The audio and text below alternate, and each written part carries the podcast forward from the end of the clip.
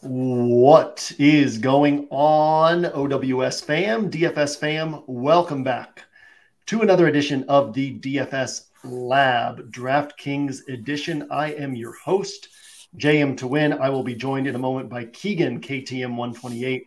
We will be building another roster for this week for slate, giving ourselves an opportunity to talk through some of the games, some of the players available on this slate, some of the potential paths to a first place finish, and probably more importantly, giving us a chance to talk through DFS theory, roster construction techniques in terms of how we build in DFS to target those first place finishes. With that, let's get started. One week season. What happened there? uh, the editors gonna love that. Um, our, our little song got cut off quickly, but here I am with Keegan. Keegan, how you doing? I'm doing great, man. I'm excited to uh, be on again, and I'm excited to see everybody. So yeah, I uh, I thought it was I thought it was cool that you know we started talking before we came on air. I asked you what new things you were seeing on the slate. You were holding a notebook, so uh, yeah, shout out to that for for adding that to your process. Is that something you've done in the past, or is that something you just started doing this week to kind of jot down notes? Um, last year I did it. I did it with like just pieces of paper and i think this year i have a lot more like grasp of uh, dfs so i think i can do a lot better at it. I just i think my understanding of everything like defenses uh, obviously not like at a fundamental level but at a dfs level i can at least write down some things that i that would, that would help me. Yeah you know one of the things that thoughts are so fleeting and as soon as you are able to capture them in some sort of concrete form, it can help so much. So we actually have, uh, I think most people probably miss this. We, we hammered this a lot the first couple years of OWS and then stopped really talking about it. We actually have a note taking function in the NFL Edge where at the bottom of each game, you can type in your notes and then save it. and all saves to your profile and you can see all of your notes from all the games together. It's a really cool way to organize your thoughts. Uh, but yeah, I've always used, I've kind of moved my process around over the years, but sometimes it's been uh, in a notebook, sometimes it's been in the NFL Edge notes, sometimes it's been in my phone, sometimes on my computer. Uh, this year, I've actually been doing a lot of voice notes and then using a transcript, like an AI transcription, just to turn those into typed up thoughts. But basically, taking those thoughts and capturing them throughout the week. And it's not that you're necessarily trying to calcify those thoughts and and turn them into like concrete form on Wednesday. Like this is what I'm doing this week, but it just kind of gives you that. It allows those thoughts to not just disappear as you move through the week. So uh, yeah, really cool to see that that notebook in hand. So we were talking before we hopped on air, and then I said, realized we might as well save it for the show. Um, what are some of the the spots that that you've been seeing, or, or I should say, how did you come to those those spots, and what are a couple of the spots that, that you're kind of looking at right now? So uh, really, I have four to five uh, games that I think could be a decently high scoring games. Um, Dolphins, Bills, Chargers, Raiders, uh, Broncos, Bears. Maybe not like high scoring, but decent points. Like you can get decent DFS points from the pieces on that game. And um, Bengals, Titans. I have in parentheses iffy, just because like I looked. So what I did was to get to this conclusion of these games what I did was I looked in the 2022 games. Obviously, it's not going to be the exact same, but you can get a rough idea because most teams have the same coaches and probably the same play style. Um, looked back at those games and figured out like the average um, team total or the game total of the points scored. And the Dolphins and the Bills uh, seem to be the the highest scoring. Uh, then it was Chargers Raiders, I'm pretty sure. And uh, after that, it's like a huge drop off. Uh, Bengals Titans didn't really score high at all. I think it was like 21 to 19 on one of them, and then some other low scoring one like 16 to something.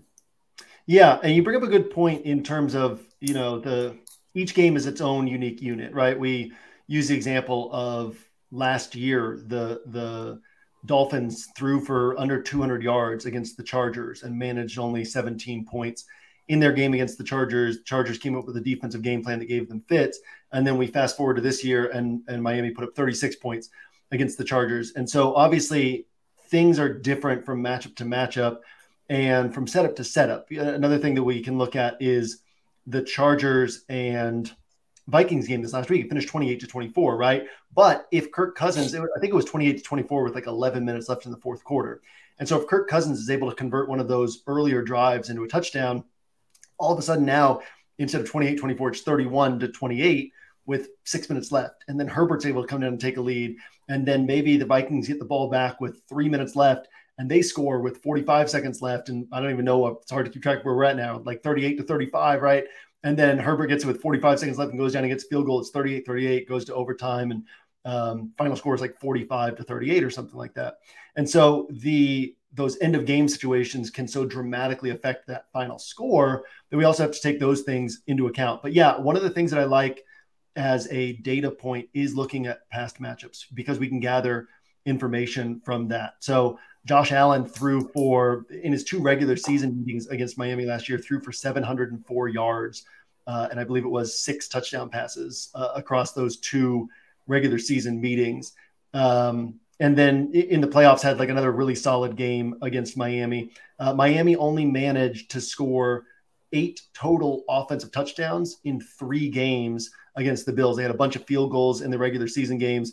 Uh, playoff game, they had a defensive touchdown, but they also had Skylar Thompson under center. So there's a lot of kind of additional elements that have to be looked at with those types of things. But I do love looking at past games to get a sense of things.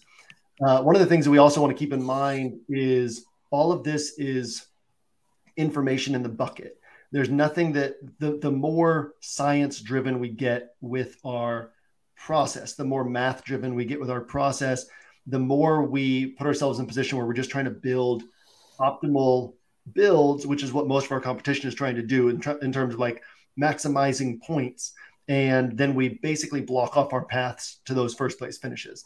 Uh, so we also want to be thinking about putting all of this information into the bucket so that we can then build rosters and know what looks really sharp, but also have an opportunity. Like one of the players I was thinking about this morning is DeVonta Smith. Well, you're not going to drill down in the numbers and be like, oh, DeVonta Smith in the seven Ks on DraftKings is one of the sharpest plays when you've got Davante Adams priced just above him. You've got Ja'Marr Chase priced just above him, Stefon Diggs priced just above him, Justin Jefferson, Tyreek Hill a little bit higher than that. But last year, Washington, well, actually, Washington tends to filter targets away from first reads. Uh, last year, they kind of went out of their way to try to slow down AJ Brown, and DeVonta Smith had two really nice games against Washington last year. So little things like that. We also want to be opening ourselves up to is those opportunities to move away from what's just mathematically optimal. Uh, and then last thought here is, yeah, that Tennessee Cincinnati setup. It's so interesting because Tennessee just gives up so many yards through the air and so many passing attempts because most teams don't try to run on them but then they typically tighten up in the red zone. So you have these, you know, you look through the numbers and it's like Tennessee gives up the most passing yards this year. They're giving up the, the highest deep deep pass play rate. Uh, don't get any pressure, but then you go through their game logs and it's a lot of like 20 points scored, 17 points scored, 21 points scored. Every once in a while, though, you have, uh, you know, Buffalo scored 41 against them last year. A couple other teams scored like 35 and 34. Um, same thing with Cincinnati, right? Cincinnati has very much been take what the defense gives us, which is disappointing because you know, obviously the defense is trying to take away Justin Jefferson downfield on the Vikings, and yet Minnesota is able to figure out a way to scheme him open and and force the defense to account for him all, all across the formation and all the different things they can do with him. And the Bengals aren't really finding a way to do that with Ja'Marr Chase. But this is a week where they're playing a team that does allow downfield passing and doesn't get pressure on the quarterback. Um, so yeah, that's one of those spots where to me I'm kind of starting to lean like Burrow's in my pool, but I'm starting to lean toward like the pass catchers tend to be more valuable against Tennessee than the quarterbacks because it's PPR scoring on DraftKings. You get so much volume that if Ja'Marr Chase is seeing 14 targets, right, he can catch 11 for 140 yards, and even if he only scores one touchdown, that's a really nice day. But for Burrow, if he only gets two passing touchdowns, you know that's not getting you where you need to get to. So, um, yeah, that's an interesting spot and one where it's like, ooh, the ceiling's high on the Bengals but their chances of hitting that ceiling aren't as high as some of these other spots. Um, yeah, any thoughts from you to piggyback on all that? Um, yeah, uh, just one thing. I, I totally agree. Uh, the the games that I have uh, on that notebook are just like simply to figure out where I can get the highest ceiling.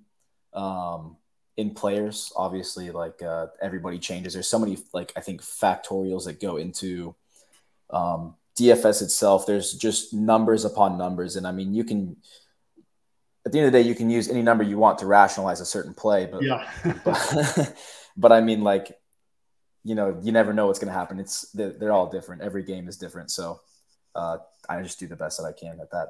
Yeah, yeah. So much of it is so much of it is putting enough information into the bucket that you can have a feel for what's the best plays. Um, I guess is one of the best ways to say it is the more information you take in and the more you train your mind to not latch. I think people have a tendency to latch onto one piece of information, right? And it's like, oh, well, because of this stat, I'm playing this guy. And so instead for it to be like, okay, I have 50 stats on all these different players or, or 50 data points on all these different players, all these different games, and that allows me to have a more nuanced view of of what's likeliest to happen. And it's like uh, you know one an interesting question would be like who has a higher ceiling joe burrow or josh allen? Well i guess josh allen could put up like a 40 pointer and joe burrow probably can't but realistically their ceilings aren't that different. And the real question is who has a higher percentage chance of reaching that ceiling you know? Um, or you could take like Lamar Jackson on any given week, Justin Fields on any given week. They have one of the highest ceilings on the slate, but their chances of reaching that ceiling are going to be lower than a lot of other guys. And so, uh, also finding that blend. And so, for me, also like in that regard, if I'm putting DeVonta Smith on a roster, his ceiling is as high as all the other guys. His chances of reaching those ceilings is is going to be a lot lower than the other guys. So, because I now have DeVonta Smith, depending on the type of tournament I'm in, if, if I'm playing against 5,000 or fewer entries, that DeVonta Smith roster is going to have a lot of certainty in other spots. Um, in other words, if I'm taking on like a lot of uncertainty on one player, I want to balance that by not having a bunch of other uncertain pieces, but then to say, okay, here are a bunch of high confidence bets mixed around this guy is another, I think, critical point for building rosters. If I'm playing like large field play, I'm likelier to be like, okay, DeVonta Smith as a low lower confidence play, and this other guy is a lower confidence play, and this other guy is a lower confidence play. But the smaller the tournament field, the more I want to you know, I want to take one or two swings like that, but then building a bunch of confidence uh, around those guys. Um, any thoughts on on this this Broncos and Bears um, game because it is so interesting. It's like I'll say it like this: we always there's always this tendency when you have two really bad teams to be like, oh my gosh, like these defenses are so bad. There's going to be a bunch of points scored, and then it turns out like well, the offenses are bad too, right? So it ends up just being a bad game. And yet, and yet, are the Broncos is the Broncos offense that bad? Like, is Justin Fields that bad? Like we've seen Justin Fields put up monster DFS scores, and we've seen the Broncos kind of come together. Like they have a, a lot yes, of pieces. We've seen exactly. them come together. So it's I like really thought the same thing. Could they piece it all together this weekend? I think that's such an interesting game and such a such a hard game to like. It won't be completely crossed off my list, but it's a it, like I'll I'll have exposure to that game in large field play. The question is like how close, how much exposure, and then how close can that game push to my tighter builds? Like I could see having you say I have like I don't know ten to twelve single entry three max rosters. I could see having one or two of those rosters dedicated to that game. Um, but could it push to like a main build. Uh, it's just such an interesting spot. Yeah. Any any thoughts so, there as you kind of work through that game? Yeah, I have a I have a slight like narrative in my head created for this game. Um, the Broncos just got 70 points scored on them. The coach has a ton of pressure. Um, Fields is probably super frustrated with how his season has been. Probably did not expect that. Um, I think both teams are really frustrated and ready to show everybody that uh, that's not who they are. so far, and uh, I think they're both going to come out fighting. So hopefully that says enough. Yeah, I mean, uh, the we probably don't have time to go through all the numbers here, but let me pull up a few of them. So uh, DVOA, which it, if you guys didn't know, is now hosted on FTN. FTN, really awesome site. Uh, but DVOA defensive numbers. Let me make sure that I'm on the right. So um, team DVOA. So if you're not familiar with DVOA, it's basically like schedule adjusted rankings, one of the most respected statistics in terms of assessing a, a team as a whole. Uh, Broncos are 32nd in team DVOA. The Bears are 30th. Uh, Broncos are 32nd in pass defense DVOA. The Bears are 31st. Broncos are 30th in rush defense DVOA. The Bears are 16th. Another interesting stat to pay attention to is pressure rate because we can get a sense from that of basically like how uncomfortable the quarterback is in the pocket. Denver Broncos rank dead last in the NFL on defense in pressure rate. The Bears have the fifth lowest pressure rate in the NFL. So you have two defenses that are just, I mean, awful and also don't get pressure on the quarterback. We, we said it yesterday that um, I think it was on this show that I said that you know, I was going to say that Jared Goff is like an elite quarterback when when he has a clean pocket, and then and then I realized like, well, yeah, that's true, but that's also not saying much because most quarterbacks are pretty good. These are NFL quarterbacks; they're pretty good when they have a clean pocket. Like both of these guys are going to have a clean pocket this week. It's um yeah, it's such an interesting game because it feels like one of the. Oh, in fact, let, let's say like this: Buffalo has a tremendous defense, right? Um, what makes Miami so difficult to defend is their speed, their pre snap motion, and their field stretching ability. And if you haven't seen it before, it, it like you get on the field and looks so different in real life than it does on film. But if you've seen it, like the Bills saw it three times last year, right? The Patriots saw it two times last year, and we saw that they were able to, to devise a game plan a couple weeks ago that slowed down that Miami offense. So it wouldn't be surprising if Miami, at their price tags, aren't able to pay off what you need in this matchup against Buffalo. It wouldn't be surprising if Vic Fangio, one of the greatest defensive coordinators of all time, first year in Miami, is able to slow down the Bills enough that they're not the pieces you had to have this week. Uh, in the Raiders and Chargers game, like it wouldn't, Justin Herbert is so high priced as a pocket passer.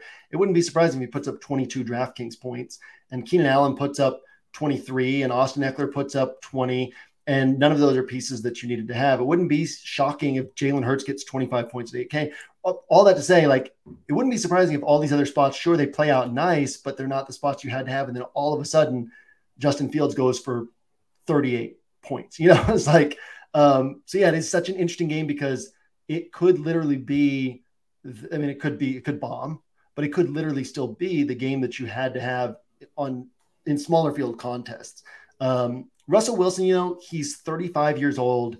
He doesn't run that much anymore. So to me, I, like I very much look at him as just a pocket passer. Yeah. At this point, it's like he's got to get that 300 yards and, and two or three touchdowns. Um, but Fields is only 700 more than Russ this week, and it's like if Russ is putting up 300 passing yards and three touchdowns, isn't Fields probably like keeping pace in that game environment and putting up a big game on the ground? So uh, yeah, that almost leads us into building a roster. Do we want to build a roster around this game today and just kind of see what it what it might look like and um, allows us to do something different than the field um, while potentially building around the game that, that people will have to have this week. Yeah, I, am totally down for doing that. Um, I do want to like add one one side note here. Yeah, totally off topic, but um, we talked about this yesterday it is like the barren desert when it comes to tight ends this week. It is, I mean, it is hard. So I did a little like digging and I like tried to figure out like what teams are um, like bad against tight ends. And obviously, uh, you know, the Eagles are pretty bad. Um, but I didn't really like look for the commander's tight end. Um, yeah. Yeah. I mean, it's what were you uh, like? Was, it's weird to like judge tight end defense too, because – um, you know, a team can go a whole season without facing like a really good tight end. Another team, like yeah. a team in the AFC West, is facing Kelce two times a year, and like in, in, the past, Waller two times a year. Like their numbers look all out of whack, you know. Um, but yeah, uh, I, I mean, there's nothing like I don't know the the Logan Thomas is the is the Commanders tight end, and he's like a dead legged 32 year old. Um, who's had like multiple lower body injuries over the last couple of years. Um, yeah, no, I mean, there's there's literally there's literally like nothing. Yeah, Philly right. looks like they're ranked 32nd in fantasy points allowed right now, but um, it's it's tough to know where to go. Yeah. So what I ended up finding was that like the the closest team to this slate um, like points wise given is the the Panthers, which is averaging like seven points per game given to the uh, tight end spot. So that's Hockenson is the best spot I could find there. And then he's um I think he's averaging uh, 7.8 targets per game, which is great. It's what you want. So uh, yeah. Yeah. He's also really expensive though. He's six five. So I mean you're gonna like trying to have to figure out where you're gonna like save salary because obviously everybody tries to save salary a lot of the time in tight end spot, and you're not gonna save it with uh, TJ Hockenson. So you're gonna have to move to somebody else. Yeah, and, and, it is in a sense it becomes a, a pay up to be contrarian type spot in that because because realistically, we talked about it yesterday, but Hockenson's average depth of target is like four to five yards downfield. So he's not catching high upside passes. So it's easy for him to catch. I mean, we can see it in his game log so far. You know, eight catches for 78 yards, seven for 66 yards, eight for 35 yards, right? Like he's averaging under 10 yards a catch and, and in some of these times under five yards a catch. So he's compiling these numbers, these PPR numbers, but he really has to score multiple touchdowns in order to be a useful piece. And if you're paying 6,500 for him on a week with pretty thin value, that means you're not paying, you know, 7K for one of these elite wide receivers that you could be going to, or the Josh Jacobs, or whoever it might be. At the same time, like a lot of people won't necessarily go that direction or it won't be as common of a roster approach. So if he does end up having one of those 25 point games, you know, you you have an edge on the field in the way that they're building. They're all getting six like the positional advantage at tight end. They're they're all getting six or seven points at the tight end position, and you're kind of getting this elite score from TJ Hockenson. So um, yeah, I mean, I, I can't argue against it. Obviously, the roster construction that you end up with is very different and you got to find some some salary savers you know as a result. Uh, could go to those cheaper carolina pass catchers opposite tj hockenson unfortunately bryce young is back this week. I say unfortunately because the panthers aren't really opening up the offense as much. Uh, bryce young is dead last in the nfl in pass attempts of 20 plus yards. He has one such pass attempt all season. Um, so you're kind of looking for like same thing on the, on the Panther side is like just stats piling up. Um, you know, I, I think that the Chargers tight ends could be interesting with Mike Williams out, especially if Ekeler ends up being out again. Uh, I think Cole Kmet is interesting. Yeah, he's uh, on my list. But yeah, it's it's a thin position uh, for sure this week. I'll just I, I just real quick want to read off my list. It's five guys. So I got Hockenson, Kittle, Kmet, and then I have two two people who today apparently one of them Gerald Everett has an illness, and then Tyler Higbee um, he missed practice today because of an Achilles issue. Interesting. Oh yeah, I think uh, with the Achilles, McVay like kind of downplayed it and said it was going to be fine.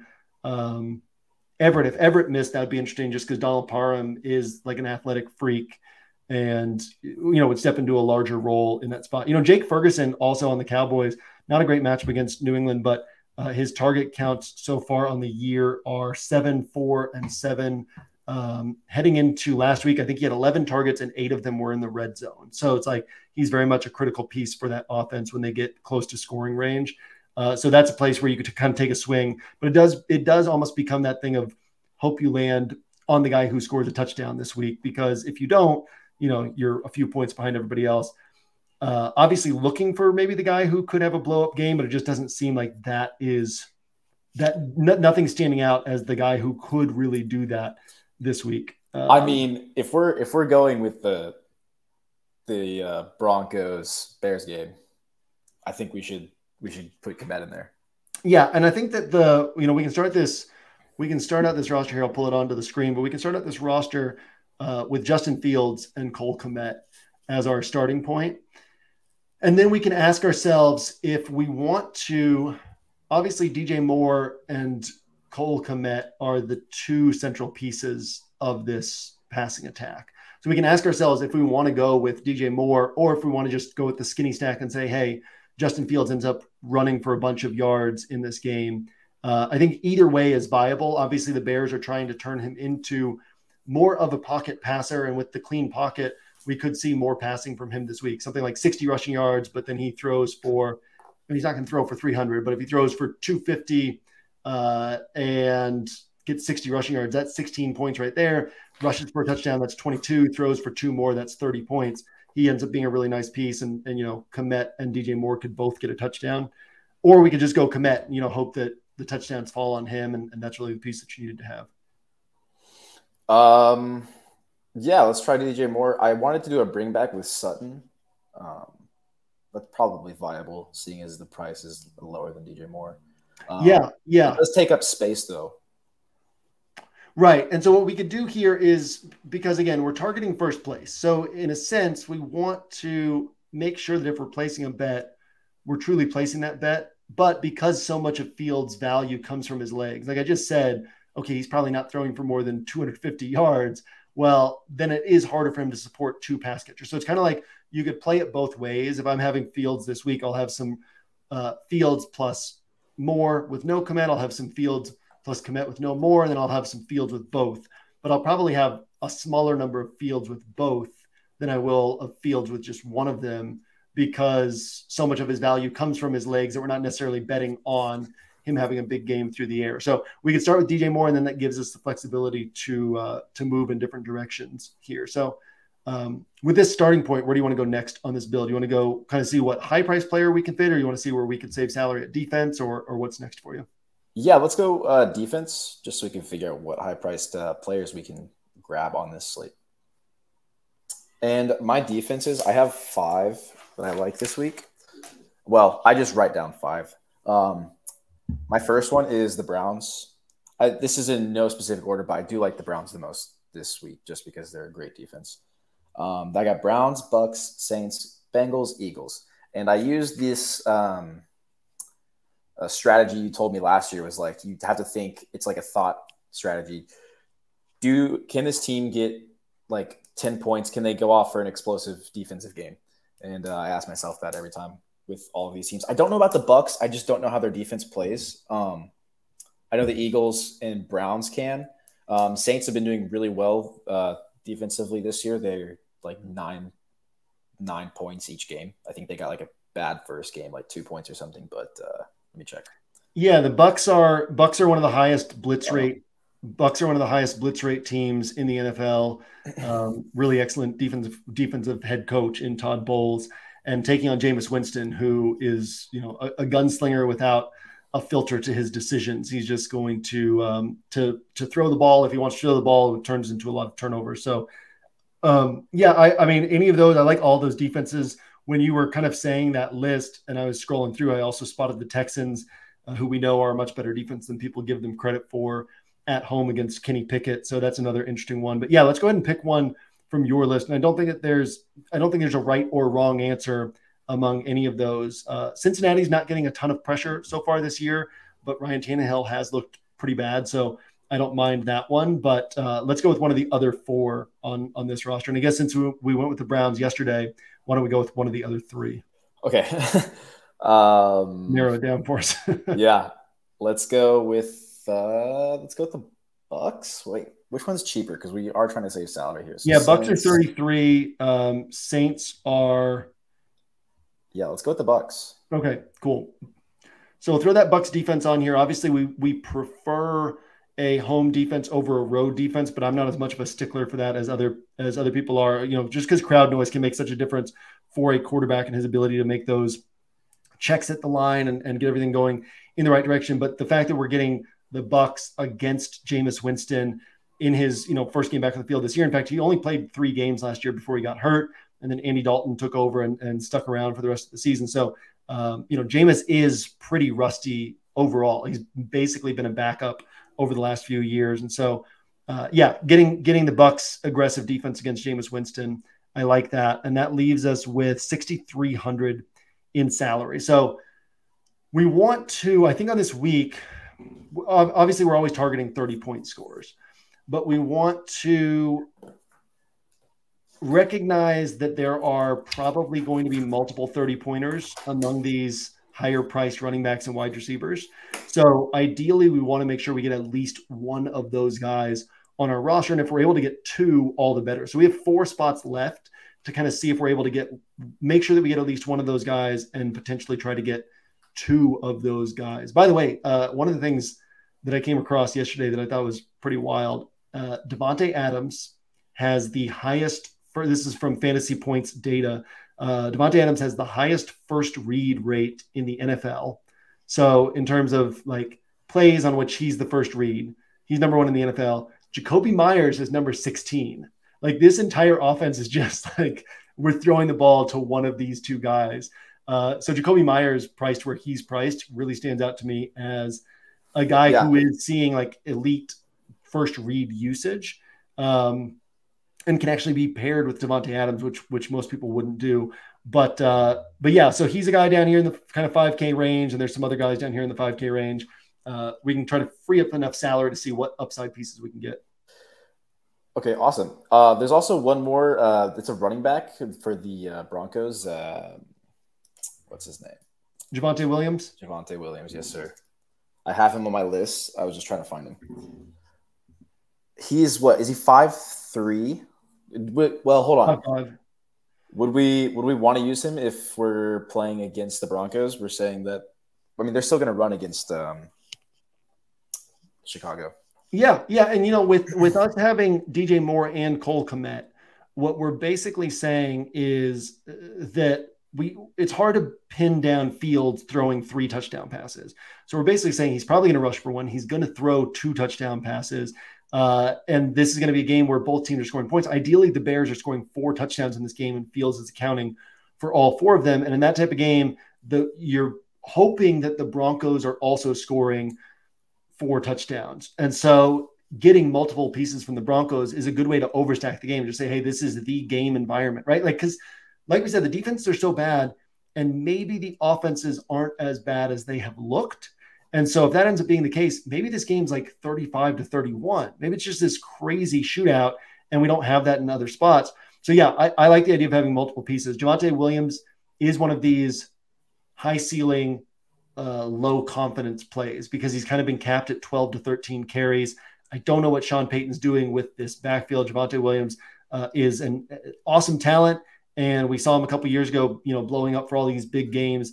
And then Sean Payton's kind of curbing his workload. But uh, every week I've looked at him and been like, man, what if Javonte Williams gets 16 carries instead of 12? What if he gets 17 carries instead of 12? And I believe that in week one, he saw heavy pass game usage. Uh, yeah, week one, he saw six targets and then three targets, three targets since then. So, uh, yeah, I like the play because I don't think people will, will be on him. It's kind of the confidence is low on this play at this point. That's that's um, actually kind of funny that you say that because I, I kind of believe the opposite solely because um, I'm just like I'm on TikTok a lot. I'm on uh, social media and everybody's like all over him this week. Really? Yeah. Really? Well, you know, he's Bears, really chalky. The Bears have a reputation as a bad run defense. Um, you know, and obviously we're we're not afraid of chalk, especially if we're playing it. Sometimes chalk is chalk that you had to have, and then other times you know you're playing chalk, but you're playing it in a unique way. The the let's say Javonte Williams is 18% owned. Uh, well, Javonte Williams plus Courtland Sutton plus Justin Fields plus DJ Moore plus Cole Kmet is going to be 0.1% owned. You know, so if he has his big game as part of this whole block having a big game, it doesn't matter to us that he's high owned. Uh, and you actually bring an interesting perspective with being on social media, being on TikTok and whatnot, because you know this is something that Cubs fan used to do part of his research was he would listen to Sirius XM fantasy podcasts and DFS podcasts because that was what the quote normies were listening to. Like the people who weren't drilling down into data and and reading the sites that this DFS bubble reads and listens to, right? So I would actually estimate that Javonte Williams will come in with lower ownership projections early in the week during like through algorithm driven ownership projections that are based on over unders and usage and all that and, and projections. Projection systems are a big part of um, early week ownership projections. And then every once in a while there are these plays that uh, sonic who's uh, you know if you're not familiar with him millie maker winner uh, one of the content providers on ows uh, sonic also pays attention to a lot of like outside noise.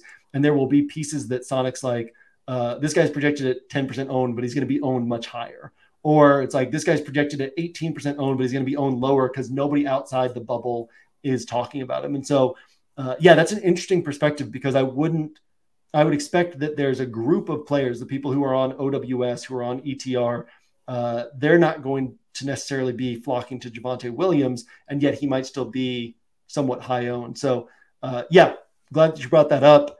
And uh, if he's high owned, it won't really matter on this roster because he's on this roster in such a unique way. Okay, awesome. I'm glad that he's that we can put him on here. And um, moving on to the next spot. Um, so I'm going to ask you. You were mentioning, you know, pairing Davante Adams with uh, Jakobi Meyers. He's 8K. Our remaining salary is seven one. So that'll put us at uh, like what six nine, six two, yeah, six two. I mean, so would we should we grab Davante Adams or should we maybe try to get a higher priced running back instead? Yeah, I would. You know, with this amount of salary left over, we're in kind of a weird place because it would be awesome to get multiples. It would be awesome to get you know Davante Adams and Ja'Marr Chase or something like that. Um, Davante Adams and Keenan Allen, but we're going to be a little bit shy on on salary for getting that. So one interesting angle would be to see if there's any way to go down from DJ Moore and yes. fit in two of it. these high priced guys. I don't know that there necessarily is a way to do that, but let's throw Keenan Allen and Davante Adams onto this roster because it's a this would give us such a unique build. Like who is pairing uh, Davante Adams and Jakobi Meyers together? Almost nobody who is doing that? And obviously, this isn't going to work salary wise, but we can push around and see what we might be able to do on this roster. Who is taking two pass catchers without their quarterback? Almost nobody. Uh, and so we're able to bet, like, have a secondary stack on that Chargers Raiders game that is capable of blowing up, of going off, um, while doing it in a unique way that kind of separates us from the field. So, uh, yeah, so we've gone down to the Browns defense. We have uh, freed up some extra salary. Still pretty thin if we're going to go down yeah. to this cheaper running back range. So, some other things we could think about here are one, we don't need uh, Courtland Sutton on this roster. We have Javonte Williams. So, the I think it's noteworthy that there's only been one instance this season through three games of a Broncos pass catcher going over seven targets. So Courtland Sutton had that 11 target game, but every other pass catcher across the Broncos across three games has seen seven or fewer targets. So uh, Sutton topped seven targets one time. That's the only time a Broncos pass catcher has topped seven targets. And that was very much Sean Payton's MO up until the, like, there was a, a, a period of Marquez Colston being like an, an elite pass catcher where he would see heavy usage. And then obviously Michael Thomas when Drew Brees' arm couldn't throw downfield anymore, Michael Thomas was always open underneath. He'd see like 14 targets a game. But generally speaking, Sean Payton's thing is spread the ball around. And we've seen it with Marvin Mims, played only 15 snaps again last week because Sean Payton's like, we've got all these personnel packages and little Jordan Humphrey's got to get on the field as well. You know, it's like he wants to mix and match all these pieces and, and kind of throw the defense off with who's on the field and all that. So, like, it wouldn't be shocking if Sutton only sees six or seven targets in this spot.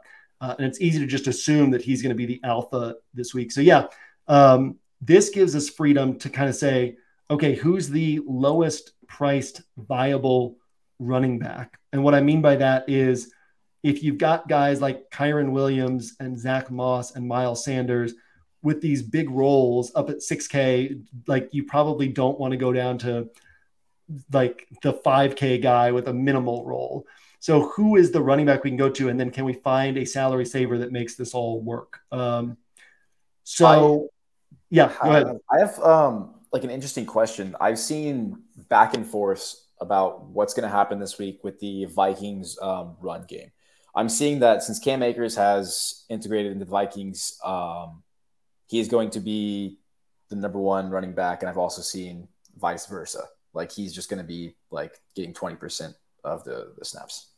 Yeah, this is where we go to the human tendency to be binary in our thinking and for people want to take a stand, right? So you want mm-hmm. like a content provider wants to and this is like an uphill battle that OWS had to fight in the early going was our willingness to be nuanced in what we say. There's a tendency to either say still Alexander Mattison's backfield or to say Cam Akers is going to take over this backfield. The truth is, we honestly don't know. Uh, I'm kind of estimating that it'll be a, a 55 45 split in favor of Mattison, which would sap the upside for for both guys or the opportunities for upside for both guys. Yeah. At the same time, uh, Panthers near the bottom of the league in most advanced run defense metrics. So the Vikings fundamentally they're a pass first team, but they are still going to run the ball, and the matchup will tilt them to run it a little bit more. So I could see both guys getting 14 or more carries in this spot. It's just being one of those weeks where the Vikings focus on the ground game, where both guys get involved. Um, Kevin O'Connell is is very much, you know, he was a he was a player. He's very much a player's coach. I don't I don't think that he is just going to pull the rug out from under Alexander Mattison and be like, all right, now, you know, now you're getting 20% of the snaps. Um, just paying attention to the team, understanding that coach, that coaching staff well, I would be very surprised if Cam Akers stepped into a full lead back workload right off the bat. But it could happen, you know, and he's 4,900. And, and so that's certainly within the realm of possibilities. Uh, Jerome Ford, you know, kind of split work with Kareem Hunt and with Pierre Strong last week. And this is what I'm talking about. Like, you know, you spend just a little bit more and you have like a, a guy in Zach Moss who's going to get, uh, you know, 25 plus touches most game. You have a guy in Kyren Williams who has uh, only carry counts of 15, 14, and 10, but target counts of 10 and 7 across his last two games. So to me, I kind of want to get up to one of those guys rather than doubling. You know, there's already some uncertainty on Javonte Williams' workload. So if we double up on uncertainty, um, that makes it a little bit tougher for us on our path to that first place finish. Okay, awesome. Uh, I am totally down for going with Jerome Ford. I he um Kyren Williams wasn't even on my radar. I kind of I didn't even know he had a 20 28 point game that was against the Niners. He had a 28 point game against the Niners. Yeah, and he was that was Cam Akers was announced as inactive, like, and it was the afternoon game, and nobody played Kyren Williams, and Xandamere basically pivoted all of his rosters that had like pivot pivot flexibility over to Kyren Williams because he was like he's going to be he's going to get all the touches. He's going to be one percent owned or below. Yeah, uh, and Xandamere ended up taking down thirty five grand in the Yahoo, Yahoo with uh, just switching over to Kyren Williams. Dude, um, that's awesome yeah, I mean, he has a big pass game role in this offense, so that helps a ton. Um, but yeah, no, I like I would prefer to skip over Jerome Ford and go to one of these guys who has like the more locked in workload, either Miles Sanders because we know he's going to get touches, or Zach Moss or Kyren Williams, um, even James Conner in that bad matchup against San Francisco, just somebody that we know is going to get touches and eliminate some guesswork here. Okay, awesome. Yeah, I'm I'm totally cool with doing Kyren Williams. Um, I have Zach Moss on my my like top five, but uh, I want to switch around a little bit. So cool, yeah. Um, and Ooh. this gives us, you know, it, this makes salary tight, but the the I'll tell you who's actually pretty viable down here is Josh oh. Downs. Oh, what, what, do you have? What Let's about um Quentin uh, Johnston? If we want to take the swing, if we want to take stay, the swing, man. All right, all right. Uh, yeah, Quentin Johnston, in my opinion, should not have been a first round draft pick. The really? uh, Chargers don't know how to draft wide receivers at the top of the draft. Mike Williams, great NFL wide receiver, also should not have been the number seven overall pick in his draft, but uh, they could be forced to use him more. You know, we, I think we had Josh Palmer yesterday, or at least we talked about Josh Palmer. Yeah. Um, so yeah, yeah. I mean, I'm down with throwing um, Quentin Johnston on here. It's definitely higher upside than Josh Downs, um, lower floor than Josh Downs, but he fits perfectly and he fits with the story that we're telling with Jakobi Meyers, Davante Adams, Keenan Allen on this roster. Uh, and yeah, it becomes a very interesting build. And what we're basically saying with this roster is that the that Justin Fields has a huge game, right? And that it primarily comes on the ground. That uh, Javonte Williams is getting the touchdowns for the Broncos. That Cole Kmet catches one or two touchdowns, right? But we're not necessarily even saying that that's the game you had to have. And then we're saying Las Vegas and Los Angeles just shoots out. And so all these guys are accumulating points. What's interesting about it is most people would say, okay, this game shoots out. I got to get the quarterback from that game. But we're saying Justin Fields can put up, if that game shoots out, Justin Herbert probably gets 30 points. But Justin Fields can get 38 to 40 points like just because of his legs. He can rush for 100 yards and he can do it on five carries, you know, like he can break off 40, 50 yard runs. So the fact that we're placing a bet that makes a lot of sense but that's so unique in the way it's put together is something I really like on this roster. Probably a roster I would lean toward more in large field play. Um, just because of the, or I guess like a blend of, I wouldn't play in like super small field because I don't necessarily want Quentin Johnston in, in super small field play. Uh, I don't necessarily want Javonte Williams at again what's what's been a lower workload in super small field play, and then you don't want to play this in like the milli maker because you it's harder for like four players, two players from the Raiders, two players from the Chargers to be on that optimal milli maker lineup. But sort of that like twenty thousand entry to five thousand entry tournament range would be the type of place where I'd want to put a roster like this. Uh, definitely a really interesting roster, and I like the way it came together because it was very organic. And I think that's something something that a lot of DFS players miss. Right? Is they're looking at the projections and they're just saying, okay, what are the best plays, and how do I fit as many of the best plays as possible onto here? Where like if you're watching this, listening to this, you see in our thought process how we're just like messing around with different setups and building really sharp rosters around them. So we're we're telling a cohesive story, and if that story plays out, Fields having a big game plus um, Raiders and and Chargers shooting out, all of a sudden, like we're targeting a first place finish with getting those two things right uh, because we've let our minds sort of work through these these stories, these theories. We haven't held on to individual players that we had to play and it's given us this really unique roster. Uh, Keegan, any final thoughts on this build or anything else before we get out of here? Um, yeah, just one thing. I, I think that this, uh, like, it doesn't seem like probable. Obviously, it, it's a low probability, but it's still possible. Um, he did it twice in uh, like back to back weeks uh, last season. He, I think he passed like two really long touchdown passes to Cole Kmet and then scored two himself, like ran them in. I'm pretty sure. Uh, do you know what game I'm talking about? Yeah, just what you're talking about last year with Justin Fields. Yeah, yeah, yeah, yeah. Anyway, I that's all I'm saying. I'm just I think that this is it's a like like it's not a likely outcome, but it's a probable outcome. Yeah, I mean, like with Fields, he put up 40 plus points in back to back games last year. Yeah, and he was 5,500 the first game and pretty low owned. I had him on. It was like there had things had been trending up for him and I'd actually told your dad that I was like, Fields is like, you got to get Fields on your season long roster. Like, this dude's going to start blowing up. And he was like, really? Justin Fields? And I was like, on this one. Like, this dude is starting to come around. This offense is starting to come around. And there was like, it was like two or three weeks later that this happened. And I had started bumping up my Fields ownership kind of each week leading up to that. And then that week, it was like, I think this is the week it happens. We talked about it a lot on the site. I had 50% of him in large field play, had him on my main roster and had this monster game. And then the next week, his price went up to like 7K. He had another monster game, and his price had stayed up there ever since then because people kept being like, okay, when's the next one going to come? When's the next one going to come? And it just didn't happen last year. And then the offenses looked so bad this year. They've taken away these designed run concepts that were so valuable last year, so effective last year.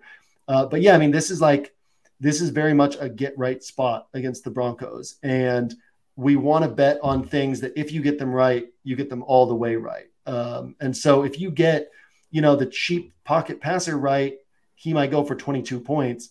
That's not winning you a tournament. If we get Fields, if we get Fields wrong, we're in the same position we are with most other choices that you're going to make. But if you get him right, then there's a chance that he's the guy you had to have. There's a chance he puts up 40 plus points and no other quarterback tops 30, and you're just so far ahead of the field. So yeah, I mean, I, I like this build, and I like the fact that we are not just hedging around like, okay, Justin Fields, and Cole Kmet, and then like the rest of our roster is one offs. We're like, dude, let's tell a couple cohesive stories. And if we get those two stories right, like talk about giving yourself fewer things you need to get right. You know, like we get these two stories right and we're competing for a first place finish just with that. And um, the the Raiders Chargers one, like that's a very that that's not a stretch to tell that story. And uh, so now we just really need Fields to have a big game. That's the second part of our story. If it happens, we're sitting pretty. Love it. All right. So with that, so uh, Keegan will record again tomorrow, Friday, which will bring us to um, which will go on air Friday night or Saturday morning.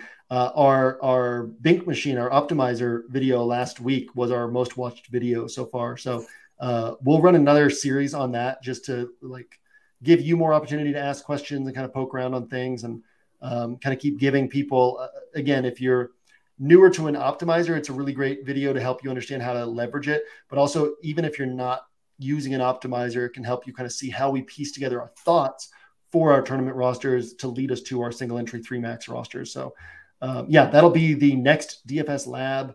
With that, we will get out of here. As always, thanks for hanging out. We will see you on one week season throughout the weekend. We will see you at the top of the leaderboards on Sunday.